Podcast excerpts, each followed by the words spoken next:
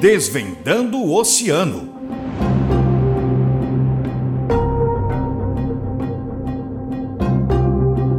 Ampliar os caminhos para pensar sustentabilidade no oceano.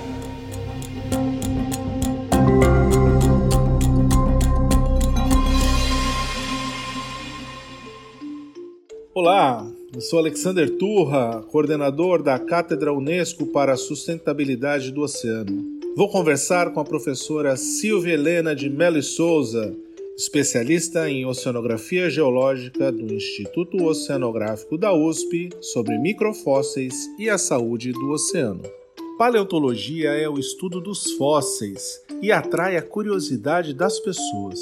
Mas nem sempre falamos de grandes animais como os dinossauros. Há também aqueles com tamanhos tão pequenos que nem conseguimos enxergar a olho nu, como os microfósseis. Silvia, o que são eles e como são formados?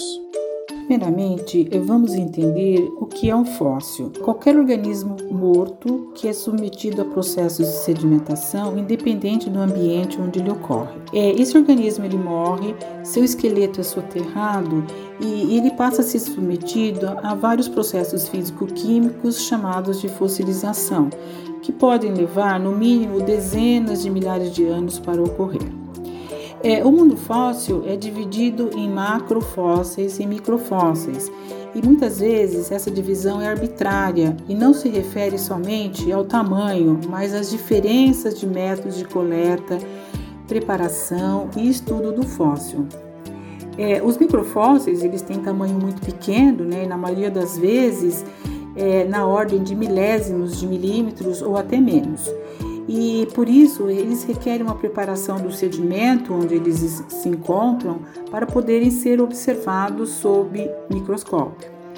E eles são preservados durante a fossilização, pois eles possuem paredes muito resistentes ao ataque de outros organismos e aos efeitos de temperatura e pressão após o soterramento.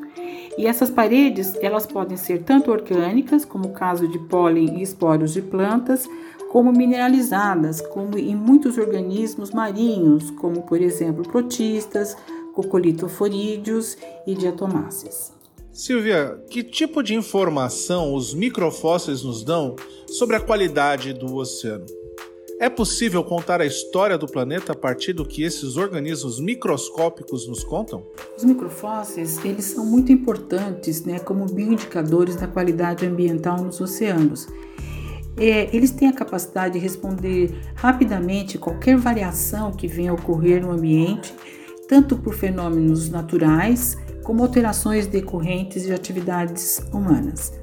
E no caso de ambientes com impactos por atividades industriais, né, que levam, por exemplo, ao aporte de metais, ou por efluentes domésticos, os foraminíferos, que são protistas, por exemplo, eles respondem rapidamente com mudanças na sua comunidade, ocorrendo aumento ou diminuição do número de espécies e de indivíduos. É, no Alto Estuário de Santos, como um exemplo, é, em razão da presença de poluentes orgânicos nessa região, o número de espécies de foraminíferos diminuiu e uma espécie mais tolerante passou a predominar nessa região. Há também evidências de registros dos primeiros microfósseis que ocorreram na Terra há bilhões de anos, e desde então nós visualizamos a evolução desses organismos, o que nos fazem compreender a história geológica da Terra. E, como exemplo, temos o surgimento da expansão das cianobactérias, que é um fenômeno bem documentado no registro fóssil. Por realizarem a fotossíntese, seu aumento levou ao acúmulo inicial de oxigênio na atmosfera primitiva da Terra, o que permitiu o surgimento de organismos aeróbios como os seres humanos. Eu, Alexander Turra, coordenador da Cátedra Unesco para a Sustentabilidade do Oceano, conversei com Silvia Helena de Mello e Souza, professora do Instituto Oceanográfico da U S P, sobre microfósseis e a saúde do oceano. Confira outros episódios do Boletim Desvendando o Oceano em jornal ponto u s p ponto b r barra atualidades.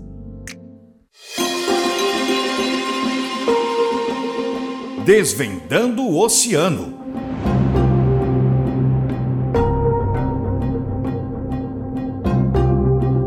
ampliar os caminhos para pensar sustentabilidade no oceano.